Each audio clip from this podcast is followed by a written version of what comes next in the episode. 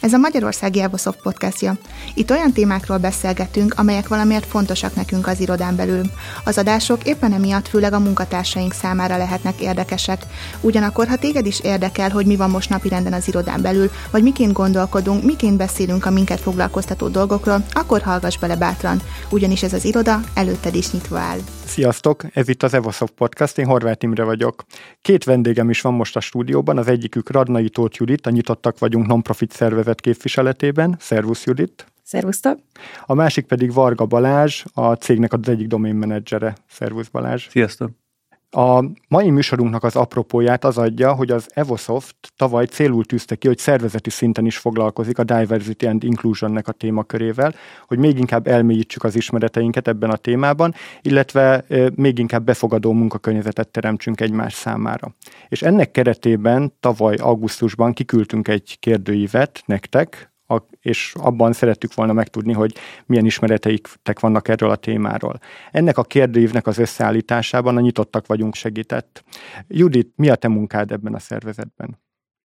Üdvözlök mindenkit! A Nyitottak vagyunknak az a célja alapvetően, hogy millióknak mutassa meg, hogy a nyitottság érték, és tesszük ezt úgy, hogy kampányokat, figyelemfelhívó eseményeket szervezünk, és a, a Magyarországon, és a vállalatokon belül pedig megpróbálunk minél inkább, minél több eszközt adni a, a, a cégeknek arra vonatkozóan, hogy egy befogadó, elfogadó és sokszínű cégkultúrát alakítsanak ki. Én a Nyitottak vagyunknak a 2016 óta vagyok valamilyen szinten kapcsolatban a, a szervezettel.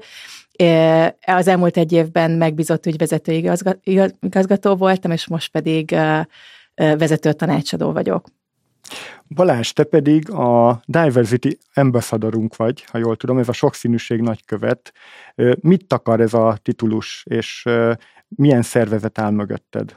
Igen, tehát a, ahogy te is mondtad, 2021 őszén indult egy Diversity and Inclusion Office az Evosofton belül, tehát ugye a két pillére a sokszínűség és a befogadás, és ez egy munkacsoportot akar a cégen belül, amelynek én is tagja vagyok az elejétől kezdve, és akkor nagyjából múlt év során beszéltük a, a cégnek a P&O vezetőjével, György Ágnessel, hogy, hogy célszerű lenne úgymond egy arcot, egy hangot társítani ehhez a kezdeményezéshez a, a szervezeten belül, és akkor erre vállalkoztam én. Ezt akarja mégis ez a nagyköveti titulus. Majd egy kicsit később beszéljünk arról, hogy miért pont egy fehér, hetero férfi, ráadásul fiatal férfi lett ennek az arca, de talán egy személyes kérdéssel kezdeném mind a kettőtökhöz, hogy nektek személyesen miért fontos ez a téma. Judit, talán először téged kérdeznélek. Hú, ez egy nehéz kérdés. Nyilván nőként valamilyen szinten érintett vagyok, annak ellenére, hogy, hogy azért egy privilegizált helyzetben vagyok én magam is sok szempontból, de mégis azt gondolom, hogy számomra a nyitottság arról szól, hogy, hogy mindenkit az alapján ítélünk meg, hogy mit tesz, és nem az alapján, hogy, hogy, hogy honnan jött, vagy milyen színű a bőre, vagy milyen a szexuális orientáltsága. És, és ez az a, ez az a egyenjogúság, egyenlőség, egyenlő bánásmód, ami, ami számomra fontos. Balázs, neked mi a motivációd? ebben hát, a témában? Teljesen őszinte leszek veletek, tehát nekem a, az első találkozásom ezzel a témával az az volt, hogy, hogy nyilván próbálom én is úgy vezetni az életemet, mint magánemberként, mint itt a szervezetben, hogy, hogy ezt az egyenlő bánásmódot, amit Judit is említett, ezt tudjam képviselni, de a fő ok, amiért én csatlakoztam ehhez a munkacsoporthoz, és amiért ez a kezdeményezés nagyon felkeltette az érdeklődésemet, az az, hogy valamennyire azért az amerikai kultúrából táplálkozva, és az ottani híreket követve volt egy olyan benyomásom, hogy hú, hát ez egy nagyon érdekes téma, de ez lehet tök jó, és lehet nagyon mellé is menni ezzel, úgyhogy leginkább az érdekelt, hogy az Evosoft, a cég, ami, ahol már több mint tíz éve dolgozom, mit gondol erről a témáról, és hogyha van egy kis mód rá, akkor én is tudjam befolyásolni azt, hogy milyen módon közelítjük meg ezt a szerintem mindenki számára lényeges, és személyesen nekem nagyon fontos témát. Akkor hagyj folytassam egy provokatív kérdéssel, amit már az előbb felvezettem, hogy te tényleg egy, egy fehér, hetero, fiatal férfiként hogyan tudod ö, megérteni azokat a problémákat, amivel a kisebbségeknek a, a csoportjainak szembesülnie kell? Úgy, hogy én azt gondolom, hogy ez az egész ö, ö, kezdeményezés fontos, hogy minél többekhez eljusson. Tehát nem az az én állításom, hogy én értem a legjobban ezeket a kérdéseket, nem az az állításom, hogy az én életutam bármilyen módon is engem feljogosítana arra, hogy, hogy nyilatkozzak arról, hogy milyen egy kisebbséghez tartozóként egy munkahelyen megnyilvánulni, viszont azt igenis állítom, hogy ha hagyjuk, hogy ez a téma kizárólag azokon keresztül érjen el hozzánk, akik maguk is személyesen érintettek, akkor, akkor egy, egy öngót lövünk. Tehát pontosan az a, az oka annak, hogy én vállaltam ezt a, ezt a nagyköveti szerepet, hogy, hogy azt próbáljam megmutatni, hogy ez kell, hogy fontos legyen mindenkinek, és ez pluszban segít nyilván, hogy, hogy most a szervezeten belül nekem is van van egy pár projekt, ami hozzám tartozik, és itt fontosnak gondolom, hogy mindig is törekedjünk a, az eredményességre, és én azt gondolom, hogy, hogy foglalkozni a sokszínűséggel, foglalkozni a befogadással, az igenis üzletileg is egy, egy megkerülhetetlen téma napjainkban. Tehát még egyszer, mégis rövidebben, hogy össze akarom foglalni, azt gondolom, hogy láttatni kell azt, hogy ez mindenkinek az ügye, és nem csak azoknak, akik személyesen is érintettek. És erre vállalkozom, hogy ezt az üzenetet próbálom átadni azzal a, és akkor köszönöm a megjegyzéseidet, főleg a fiatalt, tehát hogy, hogy, hogy végülis a, a, a többséghez tartozó uh, tagként uh, próbálok erre több figyelmet fordítani, mint korábban. Talán a kutatásról lehetne egy pár szót ejteni, Judit, mert úgy tudom, hogy ezt nem csak az Evosoftnál folytattátok le, hanem Magyarországon is, tehát van egy nemzeti mintátok is, amihez képest vagy, vagy viszonyítva tudjátok értékelni az eredményeket. Erről mondanál egy pár szót?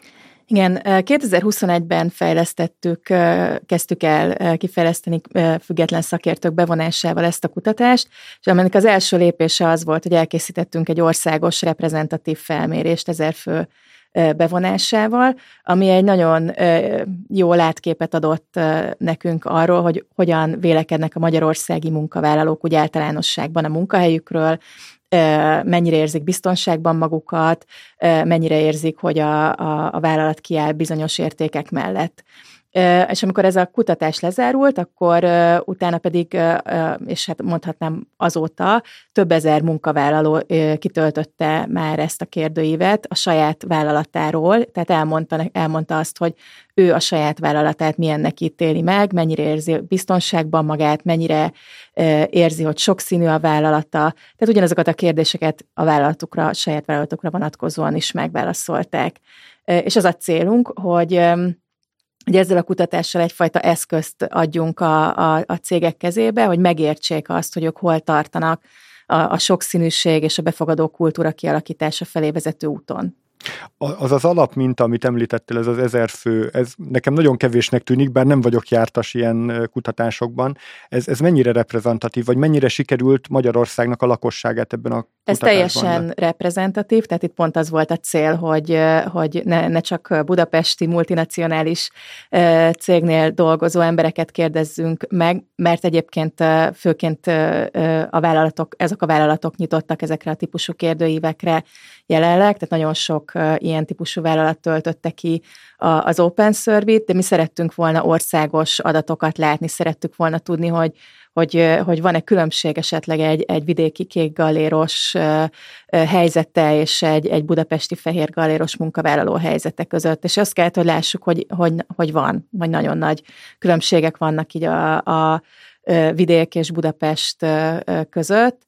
Vidéken sokkal gyakoribb, akár a diszkrimináció, sokkal gyakoribb az, hogy valaki azt mondja a munkahelyéről, hogy nem érzi magát ott biztonságban, vagy szerinte akár ott nem érezné magát biztonságban egy, egy roma munkavállaló, vagy egy LMBTQ közösséghez tartozó ember. Budapesten azért ezek a számok sokkal, sokkal jobbak, és azok a vállalatok, akik kitöltötték ezt a kérdőívet, náluk is egyébként az országos átlaghoz képest sokkal jobbak lettek az eredmények. Még egy értelmező kérdés, azt hiszem ilyen tízes skálán kellett megmondanunk minden egyes kérdésről, hogy hova tesszük a, az aktuális kérdésnek a helyét. Ezt hogy értelmezitek? Tehát, hogy biztos, hogy ott a tízes skálánál van valami, amire azt mondjátok, hogy ez még akkor a jó, vagy igen válasz, ez akkor a semleges, ez pedig a nem.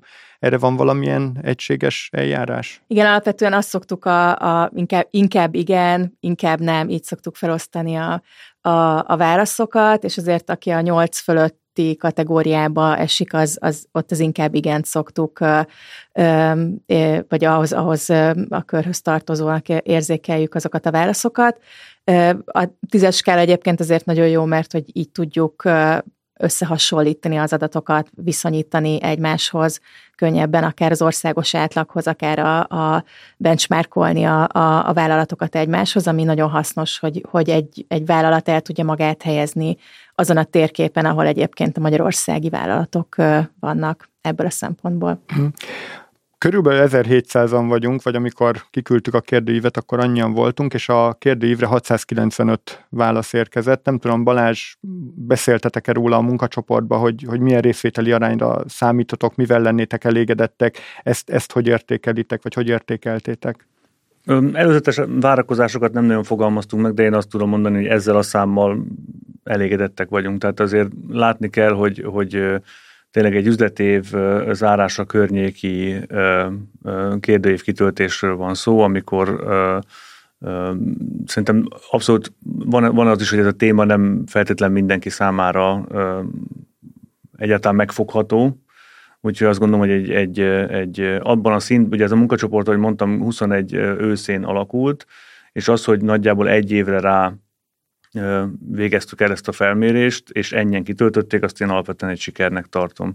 Olyan sokat ugye még nem tudtunk ez alatt az egy év alatt itthon a cégen belül tenni, hogy mindenki számára napi szinten ez egy aktív téma legyen, úgyhogy azt gondolom, ez, ez teljesen jó. Judit, neked így a többi céggel való a összehasonlításban? többi céggel való hogy... összehasonlításban ez egy nagyon jó szám, tehát uh-huh. egy mhm. magas, magas kitöltő szám, úgyhogy büszkék lehettek magatokra, hogy így tudtátok Na, aktivizálni a munkavállalókat. A megerősítést. Annyit hagyj szúrjak még közbe, ugye Balázs, te is mondtad most, hogy, hogy idén kezdődött ez a, ez a komolyabb foglalkozás, hogy ennek volt valami apropója? Tehát, hogy, hogy miért pont most? Kezdtünk el foglalkozni ezzel a témakörrel. Ez egy nagyon szép dolog szerintem, hiszen ennek semmi ö, külső nyomás nem volt apropója. Tehát ö, amennyire én erre az egész témára rálátok, azt lehet mondani, hogy az Evosoft Kft. felső vezetése szükségesnek ítélte, hogy ezzel a témával elkezdjünk foglalkozni. Tehát ö, viszonylag ö, ö, nagy szerepe volt ebben nyilván akkor az előbb említett piano vezetőknek Áginak is, de ugyanúgy az ügyvezetőnknek, Petény Istvánnak, tehát ők azt gondolták, hogy ez egy olyan téma, ami, ami érdemes arra, hogy foglalkozunk vele, úgyhogy szerintem ez sokkal jobb, mint hogyha nem tudom, túl sok problémánk lett volna a témában, és akkor, akkor utólag kezdünk el foglalkozni vele.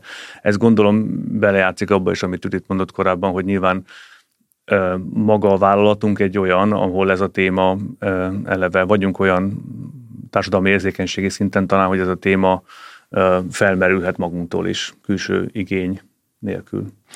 Ez, ez akkor egyfajta válasz valamilyen fajta társadalmi érzékenységre, vagy itt ilyen ö, munkaerőpiaci versenyelőnyt is ö, várunk tőle? Ebben a, a, a válaszom inkább már a sajátom, és azt gondolom, hogy mindenképpen az utóbbi is igaz kell, hogy legyen. Tehát ami miatt nekem ez nagyon fontos, és ami miatt azt gondolom, hogy, hogy, hogy a munkacsoportban sokaknak fontos, hogy ez egyszerűen szükségszerű is, hogy ezzel foglalkozzunk. Tehát azért azt látni kell, hogy, hogy a mi munkánk az magas hozzáadott értékű. Nagyon fontos, hogy azok az emberek, akik ma nálunk dolgoznak, biztonságban érezzék magukat, jól érezzék magukat, nálunk a kreatív energiáikat fel tudják a munkahelyen is használni, és ugye ebben nagyon káros az, hogyha, hogyha valakinek nagyon sok energiát kell arra költenie, hogy a, a valódi személyes identitását részben elfedje, akár letagadja. Ez tök jó, hogy említetted, szerintem erről majd egy kicsit később fogunk beszélni, de uh, Judit, téged kérdeznélek, hogy uh, hogy miért is jó a sokszínűség? Tehát, hogy erről milyen nemzetközi kutatások vannak? Jó nekünk egyáltalán? Jó nekünk a sokszínűség nagyon, és erről rengeteg kutatás készült az elmúlt években. A McKinsey-nek volt egy nagyon nagy kutatása 2016-ban, amit aztán meg is ismételtek, és azóta folyamatosan mérik a cégeket ebből a szempontból, és ők azt találták, hogy a, azok a vállalatok, akiknél egy sokszínű csapat van, azok sokkal sikeresebbek üzletileg, sokkal jobb teljesítményt nyújtanak, és itt még adatokat is tudok nektek hozni. akár 70%-kal magasabb valószínűséggel tudnak betörni egy új piacra, és 36%-kal magasabb profitot könyvelhetnek el. Emellett ugye jobb döntéseket hoznak krízis helyzetben, pontosan azért, mert hogy érvényesül a, a, a gondolatoknak a, a sokszínűsége. De nagyon fontos kiemelni, hogy a, hogy a sokszínűség önmagában nem elég, hanem kell hozzá egy olyan befogadó vállalati kultúra, ahol a sokszínű munkavállalók, a sokszínű munkatársak, a sokszínű vezetők hallatni tudják a hangjukat, el tudják mondani a véleményüket egy adott témáról, be tudnak folyni problémáknak a, a megoldásába, ötletelésébe, és és akkor, akkor fog, fogjuk igazán érzékelni azt, hogy mennyivel jobban tud teljesíteni egy olyan csapat, ahol megjelennek ezek a különböző vélemények.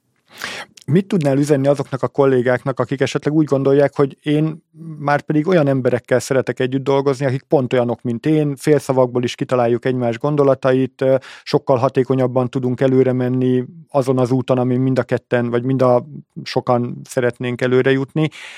Ez, ez nem egy jogos álláspont? Ez egy nagyon jogos álláspont, és egy mondhatni természetes álláspont, hiszen mindenki azt olyan emberekkel szeret együtt lenni, akiknek ugyanolyan a véleménye, mint neki, kicsit hasonlítanak rá, alapvetően nincsenek vele vitái, mert ugyanazt gondolják alapvető témákról, és, és ugyanúgy közelítenek meg problémákat. Csak az nagyon-nagyon fontos, hogy felismerjük, hogy egy probléma megoldásához nem ez a legjobb út, mert ha mindannyian ugyanazt gondoljuk egy problémáról, ugyanúgy próbáljuk megoldani, akkor nem biztos, hogy megtaláljuk a legjobb megoldást.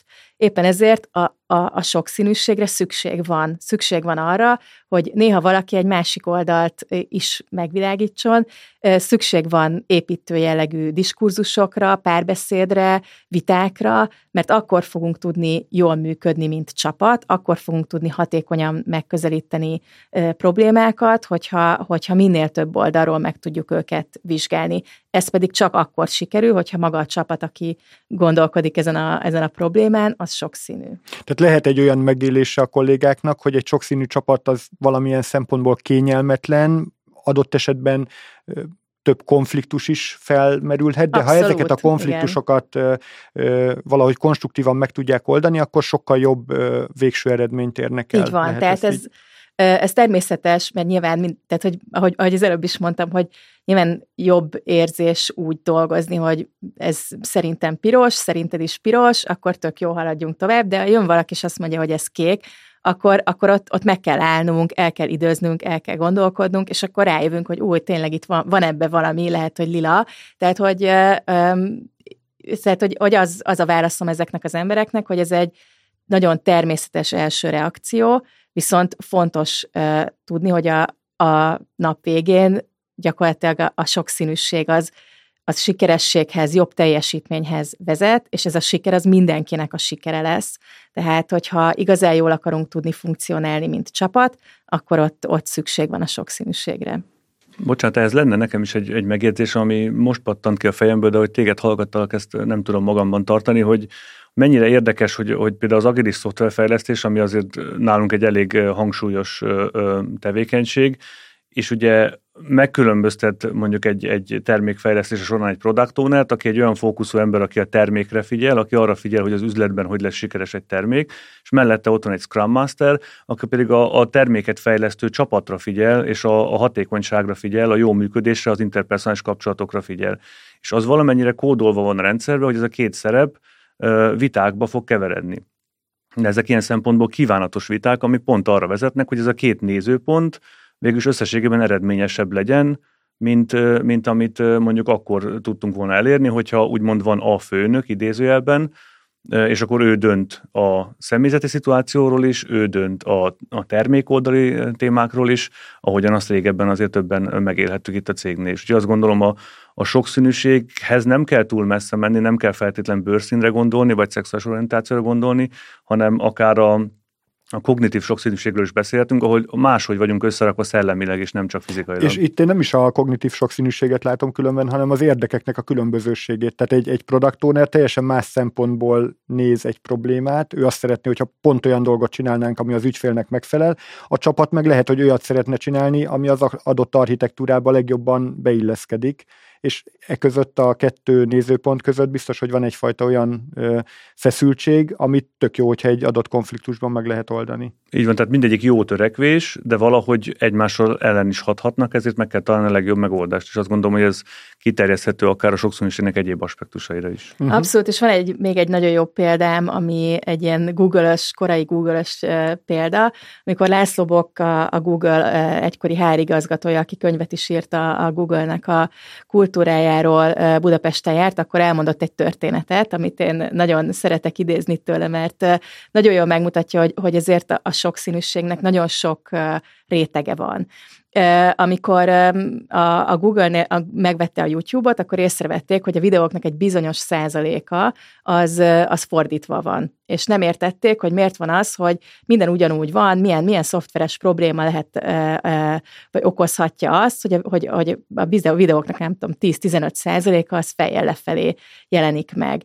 És magasan fizetett mérnökök gondolkodtak ezen a problémán, és egyszerűen nem tudták megoldani, amíg nem egy balkezes kolléga csatlakozott a csapatba, aki egyszerűen megfogta a telefont, és fordítva fogta, mert hogy egy balkezes ember fordítva fogja a telefont, és akkor jöttek rá, hogy ja, igen, mert akkor fordítva fogták a telefont. Tehát, hogy, hogy egy ilyen pici dolog is előbbre vihet egy, egy megoldást, egy, egy probléma megoldását, tehát, hogy ezért, ezért is fontos az, hogy egy olyan közeg alakuljon ki a munkahelyen, ahol, ahol, ahol attól, hogy én más vagyok, vagy egy más perspektívából közelítem meg a, a dolgokat, attól még ezt a, ezt a véleményemet, ezt elmondhatom mindenkinek, és hogy e, emiatt engem nem fognak elítélni, vagy megítélni. Persze nyilván ez egy ilyen ö, ö, nagyon kis aranyos példa így a, a diversity-re, de ettől függetlenül szerintem jól illusztrálja azt, hogy a, valóban nem kell messzire menni ehhez, tehát hogy, hogy, hogy igenis elő kell, elő kell tehát időznünk egy olyan környezetet, ami megengedi azt, hogy mindenki elmondhassa a véleményét egy adott dologról. Abszolút, ez, ez nagyon jó kis példa volt, köszi Judit. Térjünk vissza a, a felmérésünkre, hogy egy pár mondatban össze tudnátok foglalni a felmérés eredményét, vagy hogy akár az is érdekes lenne, Judit főleg nálad, hogy tényleg így a, a céges összehasonlításban hogy szerepeltünk? Igen, amiben különösen jól szerepeltetek, azok a kategóriák voltak, amik volt egy olyan kategória például, hogy, hogy, hogy a felső vezetés mennyire áll ki ezek mellett az értékek mellett, és itt például nagyon jó eredményt értetek el a, a, az országos átlaghoz és a, a benchmark átlaghoz képest is.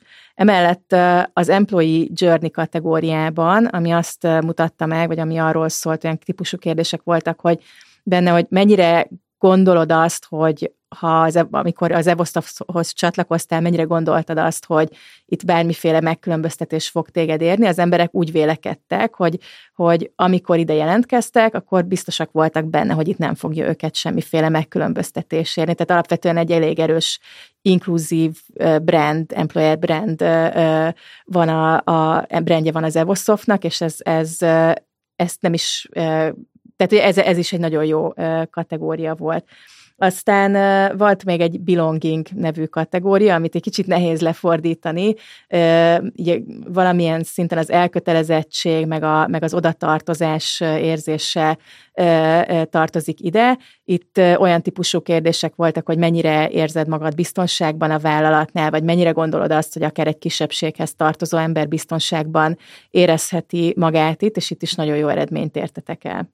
Mik voltak azok, amik esetleg inkább a, a fejlesztendő területre volt egy, az egyik, és szerintem ahol a legfontosabb tenni valók vannak, az az észlelt sokszínűség. Tehát, hogyha valaki körülnéz, mennyire lát egy sokszínű csapatot maga körül, illetve mennyire lát olyan rólmodelleket maga körül, a, akik, akik valamilyen kisebbségi csoportba tartoznak, és itt, itt szerintem itt van még fejleszteni valója az Evosoftnak, hogy igenis találjon olyan ö, ö, embereket, vagy olyan, olyan talenteket, akik, akik hajlandóak elmondani a sztoriukat, valamilyen kisebbségi csoporthoz tartoznak, és, és hajlandóak ö, akár tényleg rollmodellként funkcionálni itt az Evosofton belül. Ez nagyon érdekes különben, mert ezt a statisztikát, ezt én is megnéztem, és és most itt puskázok is egy kicsit. Ugye volt egy ilyen kérdésünk, hogy van-e tudomásod olyan kollégáról, aki példaképpé vált. A nőknél ez 50% mondta azt, hogy igen. Most nem akarom felsorolni az egészet, de az LMBTQ személyekről 2% Tehát, hogy egyszerűen nem látunk szerintem olyan személyeket itt a cégnél, akik ehhez a csoporthoz tartoznának, és amúgy valamilyen fajta karriert futottak be. Mm, ez, ez egy nagyon nehéz kérdés, mert, mert sokan gondolhatják azt, hogy, hogy ez a fajta identitásom nem tartozik a munkához. Tehát, hogy mikor beszélnék erről egy közös ebéd közben, vagy, vagy nem tudom én valamelyik workshop szünetében. Tehát, hogy, hogy ez szerintem egy, egy nagyon nagy probléma. Mi lehet erre a megoldás, vagy, vagy hogy, hogy lát, látjátok, hogy van ez más cégeknél? Igen, szerintem azért a miértekről fontos beszélni. Ugye az, hogy jöhet akár az a vád, és most átfogalmazok kicsit, amit te is mondtál, hogy miért kell nekünk kirakat embereket találnunk, miért kell nekünk kitenni az ablakba, hogy igen, nálunk ilyen jellemzőkkel rendelkező kollega de dolgozik, és olyannal is.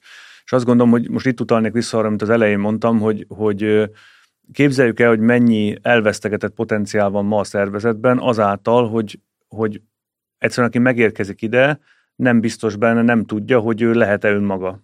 Tehát, hogy amikor például arról van szó, hogy kapcsolódni kell egy ügyfélel, kapcsolódni kell mondjuk egy kollégával, egy, egy, csoport, egy csapattaggal, akkor rendben van-e az, hogyha én felvállalom magam.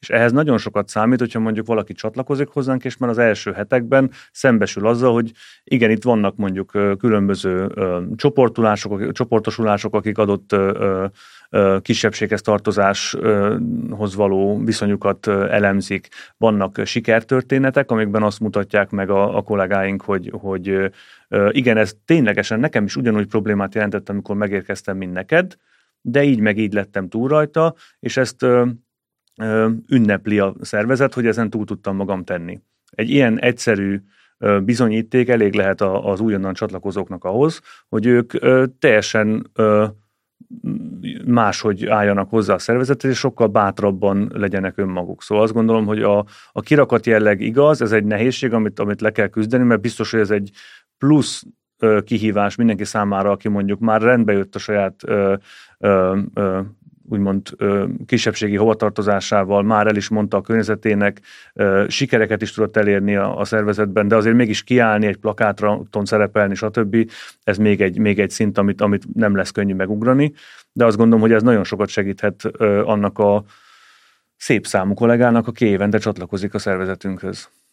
Így van, ez abszolút aláírom, és, és nagyon-nagyon ez egy nagyon fontos eleme ennek, tehát hogy a, a példaképek igazából azért fontosak, mert hogy ők, ők utat mutatnak, inspirálnak, és megmutatják, hogy lehetek önmagam, és úgy is lehetek sikeres ebben a szervezetben. És ez egy nagyon-nagyon fontos üzenet. Egyébként van erre is nemzetközi kutatás. Deloitte-nek volt egy kutatása, ami azt vizsgálta, hogy mennyire rejtjük el a személyiségünknek a különböző aspektusait a munkahelyen, és, és arra jutottak, hogy az embereknek a kétharmada rengeteg időt fordít arra, hogy bizonyos részeit, akár azt, hogy akár a szexuális hovatartozás, de akár az, hogy honnan jöttem, vidékről jöttem, kulturális hátteret, vallást, egyéb dolgokat, tehát ami ez a sok-sok réteg, ami a, a, amiből ugye a, a különböző sokszínűség áll. Tehát, hogy ezeket, ezeket a rétegeket megpróbáljuk elrejteni, és rengeteg erő, erőnk megy el erre. És gondoljunk csak bele, hogyha erre nem megy el ez a sok energia, akkor ez az akkor mennyivel produktívabban tudunk teljesíteni a munkahelyünkön, mennyivel kényelmesebben tudunk lenni ott minden nap, hiszen a, a nap nagy részét azt itt töltjük a, a munkahelyen, és ezért nagyon-nagyon fontos, hogy ahova én bemegyek, ott ne kelljen külön extra energiát fordítanom arra, hogy elrejtem azt, hogy ki is vagyok én valójában. Ez, ez tényleg nagyon érdekes, amit mondasz, és talán itt a, az LMBTQ kapcsán azért is ennyire nagy a a, a látencia, vagy hogy ennyire keveset látunk belőle, mert talán ezt a legkönnyebb elrejteni. Tehát akár egy etnikai, vagy az, hogy éppen nő vagy, vagy nem, azt ugye nyilván sokkal kevésbé tudod, vagy egyáltalán nem. És, és tényleg az egy jó példa, hogy már ha csak azt kérdezik tőled, hogy és mit csináltál a hétvégén, akkor lehet, hogy ott valami olyan mesét kell kitalálnod, ami akkor valamilyen szempontból megfelel a, a, rólad nagy nehezen kialakított képnek, ami amúgy nem is te vagy. Tehát Így ez... van, abszolút. De egyébként van még nagyon sokféle sokszínűség, ami szintén ilyen rejtett, ezeket ilyen uh, angolul ilyen deep level diversity-nek is hívják, uh, és, és ebben azért rengeteg aspektus van, tehát nem csak a szexuális orientáltság, lehet itt valami mentális betegség, vagy, vagy, vagy, vagy bármilyen disability, ami ne, nem látható. Tehát, hogy, hogy itt, itt azért még, még van sok minden, de tény, hogy azért ez, erről, erről sok, sokat beszélünk, ez egy, ez, egy, ez egy fontos téma, az, hogy valaki tud-e beszélni arról, hogy mit csinált a hétvégén őszintén, akkor, hogyha mondjuk egy, az LMBTQ közösséghez tartozik, ez, ez, ez iszonyatosan fontos, hiszen akkor lehet része a csapatnak, akkor lesz ez a belonging erős, hogyha, hogyha ő is úgy érzi, hogy őt elfogadják ezzel együtt, és nem ez alapján ítélik meg, hanem az alapján, hogy mit csinál, mit tesz, hogyan dolgozik. És hogy itt akkor bátorítani kéne nekünk akár vezetőként a, a csapattagjainkat, hogy igenis vállaljátok fel az identitásotokat, vagy szerintem ez nem ennyire egyszerű. Nem, nem. Ami nagyon sokat segít ebben szerintem az a, az a diskurzus, az ilyen alkalmak, mint ez, akár egy, egy szörvi, tehát hogy legyen olyan platform, ahol ezzel, ezzel a témával foglalkozunk, és nagyon sokat tudnak segíteni a különböző angolul Employee Resource Groupnak, magyarul ilyen erőforrás csoportoknak szokták ezt fordítani. Tehát azok az ilyen kis munkahelyi közösségek, amik kifejezetten azért jöttek létre, hogy, hogy, hogy ezeket a, a hogy, hogy, hogy, hogy platformot adjanak az ilyen típusú akár eseményeknek, diskurzusoknak, és amik mondjuk valamilyenféle kisebbségi csoportot támogatnak a munkahelyen belül. És hogyha van egy, egy, egy cégen belül mondjuk egy LMBTQ erőforráscsoport, akkor ott sokkal könnyebb már felvállalni az identitást, mert tudom, hogy, hogy van egy közösség, aki támogat, tudom, hogy nem én vagyok az egyetlen, nem vagyok egyedül ebben a dologban, tudom, hogy oké, okay, itt erről beszélni, tehát ez, ez is egy nagyon erős üzenetet hordoz. És azt itt említeném meg, hogy oké okay, itt erről beszélni, tehát hogy ez talán fontos is nekünk is explicit kimondanunk, hogy, hogy azért is vagyunk itt ezen a beszélgetésen, azért is fordítottuk a legnagyobb hangsúlyt a munkacsoportunkkal az első egy évben arra, hogy pusztán informáljunk, tehát hogy még nem is szerveztünk túl nagy akciókat, de, de mindenképpen arra, arra fókuszáltunk, hogy minél több emberhez érkezzen meg az a, az egyszerű információ, hogy a vállalat számára ez fontos. Uh-huh. Köszi szépen Balázs. Mm, jó, térjünk át akkor egy másik nagyon érdekes kérdésre. Itt volt egy olyan felmérés is, hogy mennyire reprezentáltak ezekbe a, a magasabb felelősségi csoportokba a különböző kisebbségek. És itt ugye főleg a nőket lehetne megnézni, mert arról van igazából statisztikánk, máshol nem nagyon van statisztikánk. Most én kértem is erről egy, egy pár számot, és azt kaptam, hogy nálunk 16% a, a munkavállalóknak nő, ami talán egy pár százalékkal magasabb, mint a, az iparági átlag, és különben nagyon szerencsés helyzetben vagyunk, mert például a, az executive managementben 50% a nők aránya, és még a csoportvezetők között is ö, 18% a 19, majdnem 19 százalék a vezetők aránya, tehát ebben hasonló az arány, sőt még egy kicsit talán magasabb is, mint a, mint a ö, általában a munkavállalók között.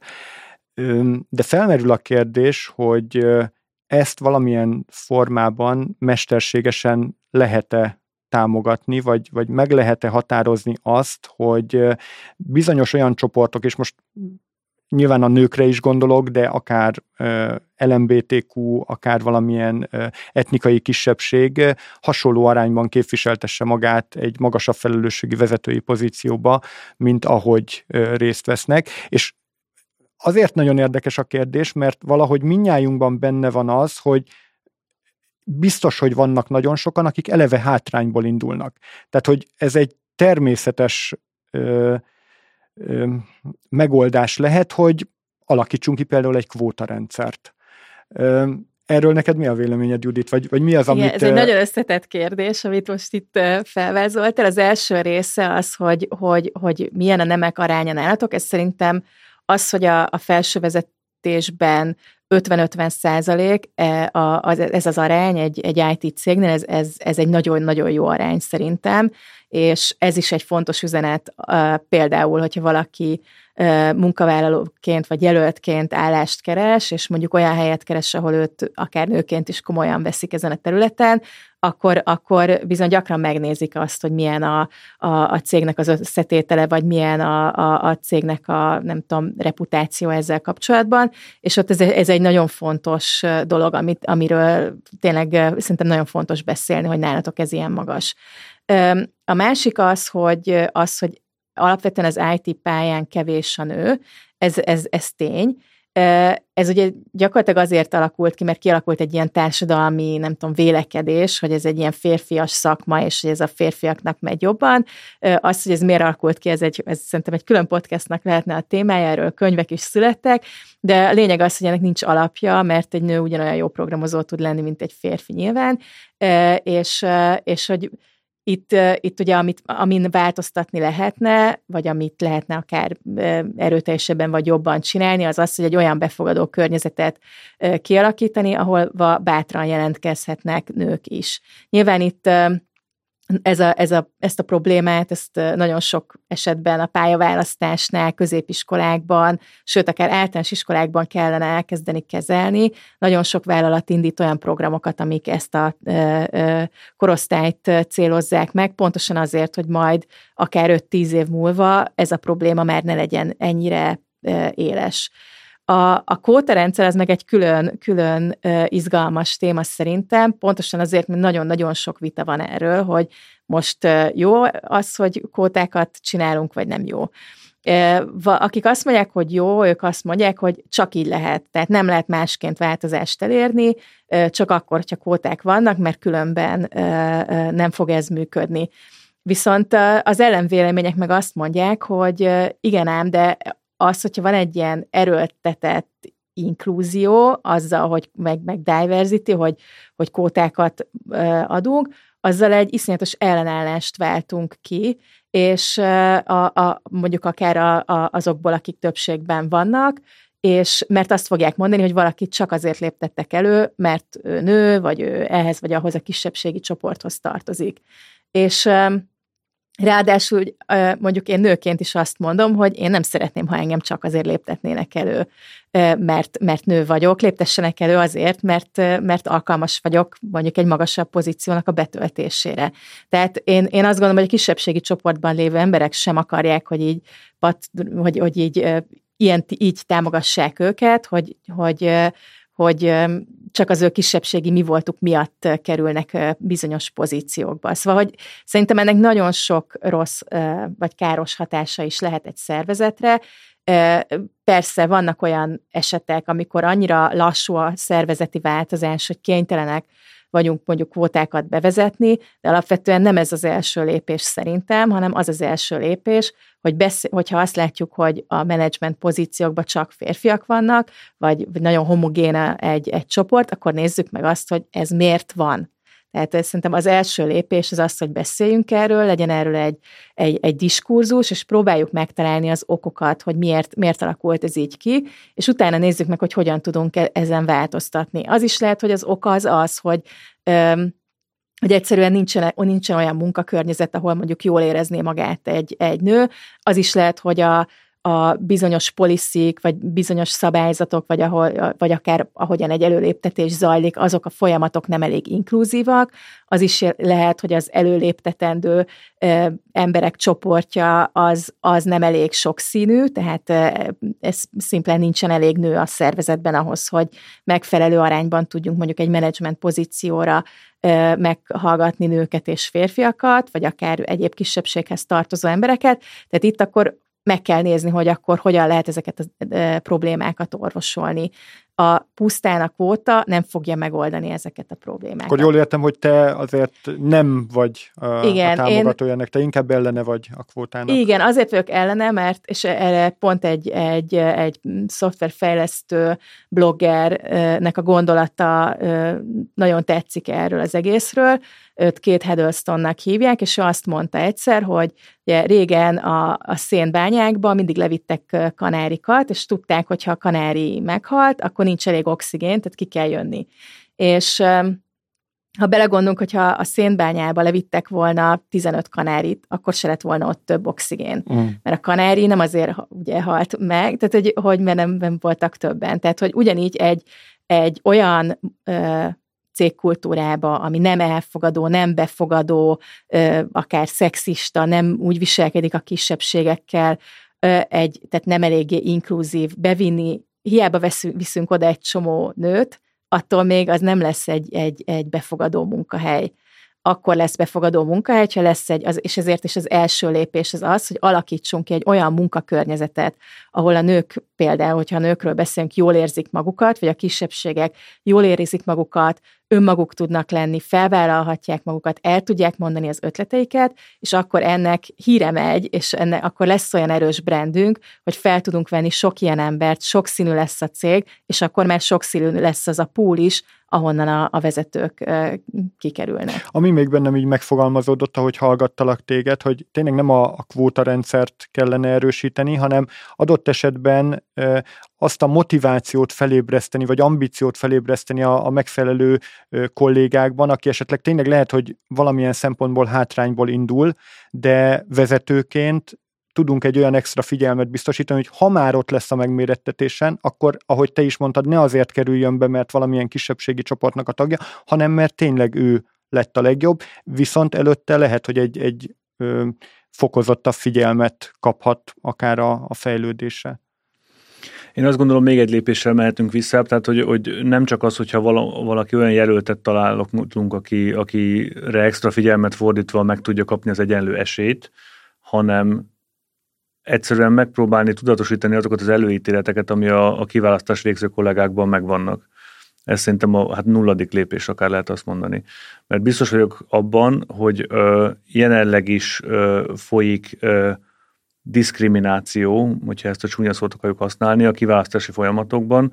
Ö, egyfelől szerintem jogos üzleti érdekek alapján, másfelől viszont előítéletek alapján. Kitérnek mind a kettőre röviden jogos üzleti, talán a másik az egyszerű, tehát előítélet alapján azt értem, egyszerűen valaki mondjuk adott esetben ö, ö, egy jelentkezőnek a, a, a CV alapján legyen az mondjuk az életkor ö, nem tipikus az ő csoportjában, aki ott jelentkezik, a nem nem tipikus, vagy adott esetben ö, etnikai hovatartozás, előfordulhat, nem mondom, hogy az Evosoft kft előfordul, de előfordulhat ilyen jellegű negatív diszkrimináció. Ezt fontos szervezeti szinten úgy kezelni, hogy edukáljuk azokat a kollégáinkat, akik a kiválasztásokban részt vesznek, hogy hogy lehet az számára is előny, hogyha ezeket az előítéleteit le tudja vetkőzni.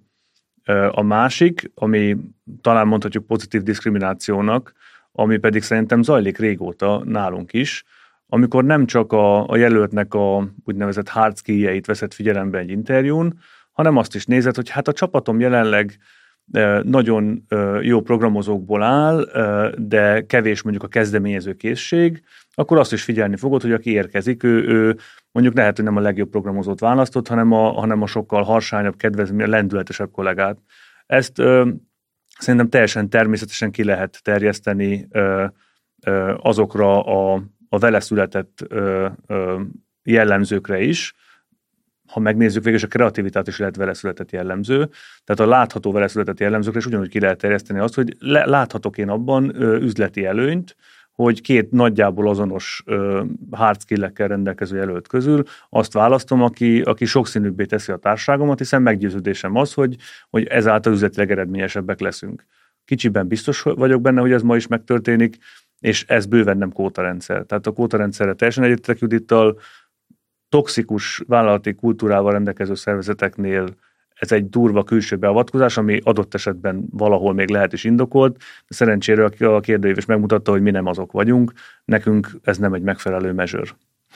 Amúgy most így visszautalnék arra, amit Judit mondtál az elején, hogy, hogy a sokszínűség az, az plusz energiabefektetéssel jár, és egy, egy óhatatlan, ilyen tudattalan diszkrimináció is lehet az, hogy a, a, az interjúztató az valami hasonló gondolatmenetet értékel jobbnak az interjú folyamat során, mint amivel ő is rendelkezik. Tehát, hogy egy, egy teljesen másfajta gondolatmenetre azt gondolja, hogy hát ez így nem jó, tehát, hogy ehhez is valami fajta edukáció, vagy, vagy ö, ö, tényleg ö, nyitottság szükséges, hogy, hogy meglássuk azt, hogy igen, egy másfajta gondolatmenet is. Abszolút, és ez nagyon fontos szerintem, amit mondtál, Bajs, hogy, hogy oda kell figyelni arra, hogy, hogy ne csak a hard skill alapján válasszunk jelölt, a jelöltek közül, hanem olyan embert válasszunk, aki, aki adott esetben sokszínűbbé teheti a csapatot, vagy, vagy, vagy azokat a skilleket is behozhatja a csapatba, amik onnan, onnan hiányoznak, és hogyha így, így figyelünk a jelöltekre, akkor, akkor sokkal jobb csapatokat tudunk összeállítani. De ugye nagyon fontos, hogy csak akkor tudom ezt megtenni, hogyha a, a jelöltek, akik közül választanom kell, ők is sokszínűek. Tehát, tehát hogy itt is nagyon fontos, hogy, hogy az a pool, amiből választok, ott, ott, ott megjelenjenek, megjelenjen a sokszínűség, és hogy erre már a, a recruitment során is odafigyeljünk. Hiszen arányaiban, ha mondjuk van 50 jelölt, és köztük egy nő, akkor nagyon kicsi az esély annak, hogy az az egy nő fog bejutni a végén. Míg hogyha van 50 jelölt, és abból 25 nő, akkor ugye sokkal nagyobb. Igen, igen. Egy dolgot akartam még behozni itt tényleg a férfinői összehasonlítás kapcsán, hogy ahogy néztem a statisztikákat, a, a szakmai vezetői pozícióknak a, a felső részénél kezdenek eltűnni a, a nők nálunk. Ez szerintem mindenképpen egy, egy olyan téma, amivel érdemes foglalkozni, bár én, hogyha körülnézek a környezetembe, akkor nagyon sok női PO-t, Scrum master tehát egy tényleg ilyen magasabb felelősségi pozícióban rendelkező lányjal, nővel találkozom, de úgy látszik, hogy, hogy céges szinten ez mégsem annyira elterjedt. Nem csak ott igazad van, tehát ugye a, a, a szakmai pozíciókban is ez egyértelműen látszik, de az, hogyha megnézzük részletesebben a vezetői pozíciókat, ott is láthatjuk azt, hogy a, a, azok a vezetői pozíciók, amelyek ö, ö, csapatokat vezetnek a úgynevezett operations területen, tehát ahol a projektjeink vannak, ahol a fejlesztő és, és szerviz projektjeink vannak, ott azért a személyzeti vezetői arány is sokkal férfi domináltabb, mint mondjuk a, a kiszolgáló ágazatok, és akkor ideértve az IT-t is ö, ö, ágazatoknak a vezetői pozícióiban. Ez persze egyik narratívában jelentheti azt, hogy, hogy jól működik a, a cégen belüli ö, ö, karrierút, és sokan azok közül, akik az adott szervezeti egységben dolgoznak, később vezetőkké válnak ugyanott, és mivel ugye a szakmai pozíciókban, ahogy te is mondod, kevesebb ö, a, a magasabb szakmai vezető pozíciókban a nők aránya, mint mondjuk más részén szervezetnek, ezért ott kevesebb is lesz a, lesz a vezető. Megmondom őszintén, ennek, ennek okairól nekem különösebb elképzeléseim jelenleg nincsenek, főleg itt a szakmai vonalra vonatkozóan, de azt gondolom, hogy mindazok, amiket, amikről eddig beszéltünk, azok a tevékenységek, hogy, hogy, hogy mutassuk ezeket a sikereket, mutassuk a sikervezető út lehetőségét minden új belépő kollega számára, felteszem, javulást fog hozni ebben, a, ebben az arányszámban. Egy dolog merült még fel bennem így, vagy ezt már meg akartam kérdezni, hogy ugye mi Siemens leányvállalat vagyunk, ezt talán a, a külsős hallgatóink nem mindegyike tudja, tehát mi főleg Siemens-es projekteken dolgozunk, bár vannak a szabad más cégeknek is projektjeink, de, de ez a nagy részét ez határozza meg. Bennem, bennem felmerült, hogy hogy állunk az anyavállalathoz képest. Tehát, hogy arról vannak-e valamilyen információid, Balázs, hogy ott ez a diversity téma. Tehát én nekem van egy olyan gondolatom, hogy, hogy mondjuk ez a, a világ nyugati felén előbbre tart, mint ahogy te is az amerikai példára hivatkoztál. Itt, itt mik a, a, azok a számok, amik, vagy, vagy esetleg azok az érzések, amiket látunk?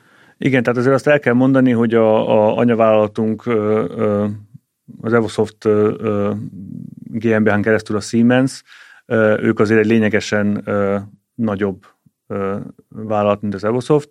Ott, mivel ők egy németországi központú cég, és mivel ők világszerte jelen vannak, sokkal több inger érte őket a múltban is már a diverzitással kapcsolatban. Ugye, ahogy te rákérdeztél korábban, hogy mi volt az oka annak, hogy mi elkezdtünk a témával foglalkozni, náluk szerintem nem tesznek föl ilyen kérdést. Náluk teljesen természetes az, hogy egy nagyon multikulti közegben dolgoznak sokan, és ott sokkal előbb evidensé vált, hogy ezzel a témával foglalkozni kell, hiszen ezek a frikciók, amik kialakulhatnak, hogyha először jelennek meg különböző kisebbségi csoportok, sokkal hamarabb be is ütöttek. Tehát ha így kérdezzük, akkor ilyen szempontból előrébb járnak, hiszen kitettebbek voltak a múltban ezekre a frikciókra de én ezt nem tekintem egy ilyen skálának nullától százig, és akkor ők állnak mondjuk 75-ön, mi meg 62-ön, hanem inkább azt gondolom, hogy nekik emiatt egy teljesen más utat kell bejárniuk. Egy olyan cégnek, akinek uh, Szingapurtól uh, Szudánig mindenhol vannak telephelyei, uh, teljesen más, hogy kell uh, ezt a témát megfogja, mint nekünk. Uh, szerintem azzal uh, mi viszonylag elégedettek lehetünk, hogy ezt, hogy ezt, uh, hogy ezt a témát mikor vállaltuk fel, és hogyan, és hogy, és hogy mit szeretnénk tenni ezért a jövőben. Nyilván ö, ö, fontos az, hogy, hogy lássuk, hogy, hogy még nagyon sok minden van előttünk, tehát ne, ne higgyük azt, hogy az első elfogadható eredmény a, a, a kérdőíven az, az azt jelenti, hogy akkor nagyjából hátradőlhetünk. Fontos ezekre a területekre figyelni. Éppen tegnap volt egyébként a, a a tervezés, első tervező meeting ezzel a munkacsoporttal, hogy mit fogunk a mostani uh, naptári évben is aztán uh, elkövetni azért, hogy, hogy, hogy tovább fejlődjünk. Nem gondolom azt, hogy le lennénk ilyen szempontból maradva a Siemenshez képest. Egyszerűen ők többet tettek, láthatóbbak mondjuk uh, uh, a cégen kívül is, hogy megjelennek ezzel a témával kapcsolatban, de ez nem azért van, mert ők uh, ugyanabban a kontextusban jobban reagáltak volna, mint mi, hanem egyszerűen korábban szembesültek a területtel. Már beszéltünk róla, hogy a kollégák 86%-a kimondottan elfogadónak tartja az Evosoftot, és további 12% pedig semlegesen nyilatkozott. Mindössze 2% mondta azt, hogy nem elfogadó. Mégis arra a kérdésre, hogy hallottál-e szexista, rasszista, homofób megjegyzést a vállalatnál, kevesebb, mint az emberek fele válaszolta azt, hogy egyáltalán nem. 28% alkalmanként, 6% pedig rendszeresen hall ilyen megjegyzéseket. Ez mennyire volt meglepő, és mit tudunk tenni ellene? Hát a magyar átlagtól olyan nagyon nem tér el, tehát ezért ezt hozzá kell tennem, tehát ö, ö, egyébként jobb, mint az országos átlag ez, a, ez az adat, viszont az a helyzet, hogy itt a itt szerintem nagyon-nagyon nagy szerepe van a, az edukációnak, a, annak, hogy beszéljünk arról, hogy ez miért probléma, eh, hogyan lehet ezt elkerülni, miért, miért, miért kell ezt elkerülni, miért, miért fontos, hogy, hogy, hogy ilyen megjegyzések ne ö, ö, legyenek egy munkahelyen, mert ez nem a munkahelyre való. És hogy ö, ö, itt, itt ö, sokszor ö, előkerül az is, hogy jó, de én nem annak szántam, én nem akartam vele megbántani valakit, ö, nem tudtam, hogy ő erre érzékeny. Ezek a, tehát így, itt, itt mindig azt szoktam mondani, hogy oké, okay, de hogy az, hogy te mit akartál, te mi volt a te szándékod vele, az, az, az gyengébb érv, mint az, hogy megbántottál valakit, hogy, és hogy ő hogyan fogadta ezt. Tehát az, hogyha mondunk egy, egy szexista megjegyzést, és ez valakinek rosszul esik, és akár ezt ezt, ezt, ezt ki is mondja, hogy ez létszes ilyeneket nem mondja el, mert hogy ez engem megbántott, akkor az nem érzékenységről szól, hanem, hanem az, az, az, az egy teljesen valid dolog, és, és bizony annak kell odafigyelni, aki ilyeneket mond, ilyen kommenteket mond, hogy ne mondjon ilyeneket, hogy ne bántson meg kisebbségeket. Ugye nagyon fontos az, hogyha engedjük azt, hogy egy munkahelyen ilyen kommentek, ilyen megjegyzések legyenek, akkor, akkor ott nagyon könnyen toxikussá fordulhat a kultúra. Nagyon sok esetben ugye azt is mondják így a, a, a, az ellenvélekedők, hogy jó, jó, de hát ő is nevetett rajta. Ez is egy, egy olyan emberi reakció, amikor mondjuk egy, egy férfi környezetben egy nő nevet egy ilyen poénon, ott, ott igazából ez arról szól, hogy ő megpróbálja ezzel a saját státuszát emelni, tehát ez egy nagyon megalázó helyzet, vagy egy nagyon kényelmetlen helyzet, amiből ő úgy próbál kijönni, hogy, hogy ő is együtt nevet a többiekkel, hogy azt bizonyítsa, hogy ő lám-lám, ő milyen rugalmas, képes ebben a nagyon férfi orientált világban is nevetni az ilyen típusú vicceken, de hogy ettől függ, ez, ez, ez, egy, ez egy emberi reakció, és ez nem azt jelenti, hogy őt ez nem érintette kényelmetlenül.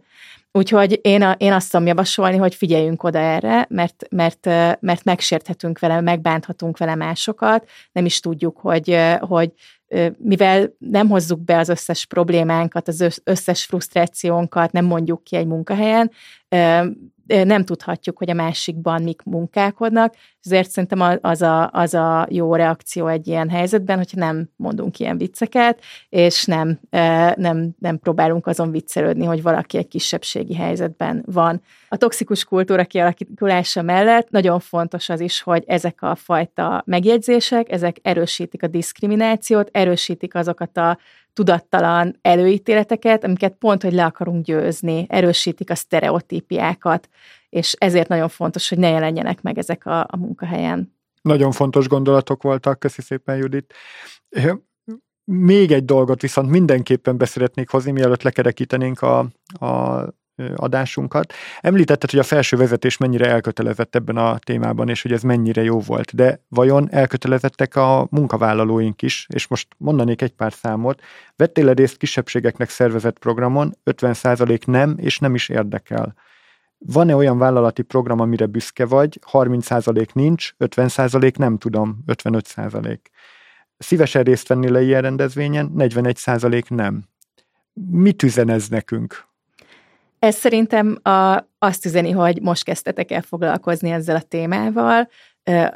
Lehet, hogy sokan nem is értik, hogy itt miről van szó, tehát nagyon fontos, hogy erről, erről beszéljünk, legyenek ilyen események, legyenek ilyen tudásmegosztó alkalmak, pontosan azért, hogy a, hogy a dolgozók tudják ezeket hova tenni a, a, a saját életükben, és a saját, és a, akár itt a munkahelyi kultúrában, értsék azt, hogy ez miért fontos, értsék azt, hogy milyen pozitívumok születnek a, egy, egy sokszínű befogadó cégkultúrából, és valóban nagyon sok volt itt a nem tudomok aránya, ugye itt ez két dolgot jelenthet, hogy egyrészt valaki nem akar, vagy nem tud válaszolni egy adott kérdésre, de ugye ennek, ennek szerintem abszolút az edukáció lehet a, a megoldása.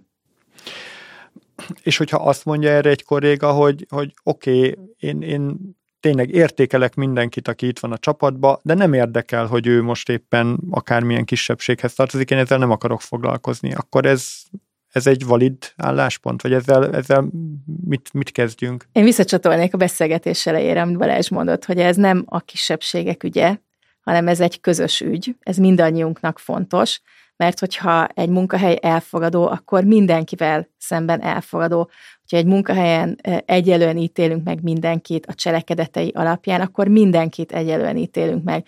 Ha egy munkahelyen jó, ha egy munkahelyre jó bemenni, mert önmagam lehetek, akkor ott mindenki önmaga lehet. És ezért nagyon fontos az, hogy, hogy, hogy ezért együtt kell, hogy tegyünk.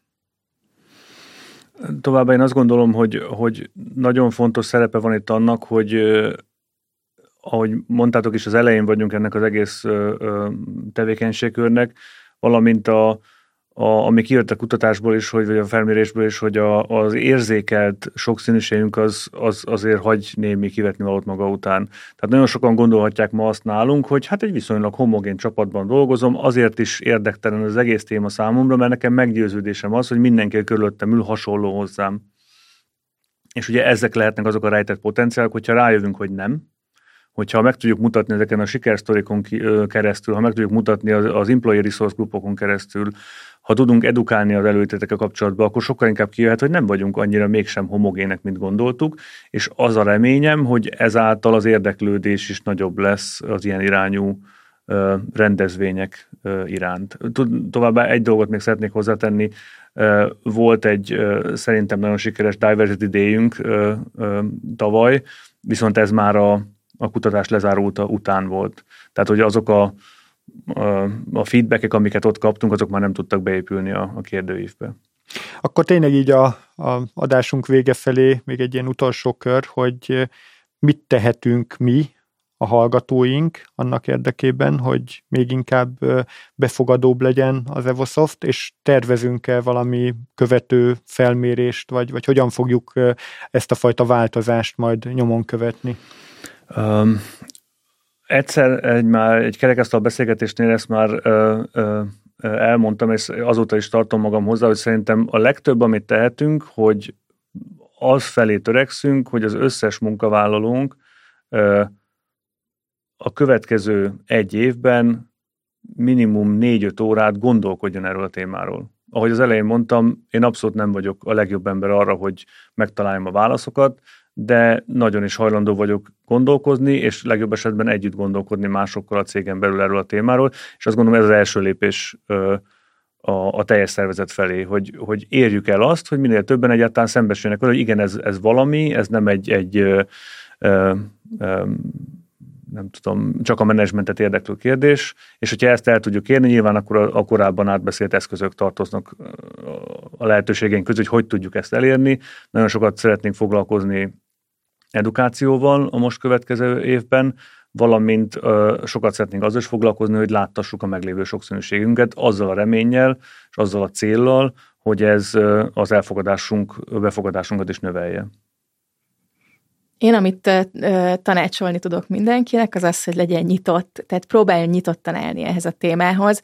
Szerintem ez az egyik legfontosabb. Tehát, hogyha ha, ha van egy esemény, ami erről szól, menjen el, hallgasson meg egy ilyen podcastot, vegyen részt beszélgetésekben, amik, amik erről a témáról szólnak, mondja el az ellenvéleményeit, a, a, a, a, a, tehát hogy, hogy, hogy legyen erről egy diskurzus, és hogy ez, ez, ez iránt a diskurzus iránt legyünk, legyünk nyitottak, és próbáljuk meg együtt, együtt tenni a, a változásért.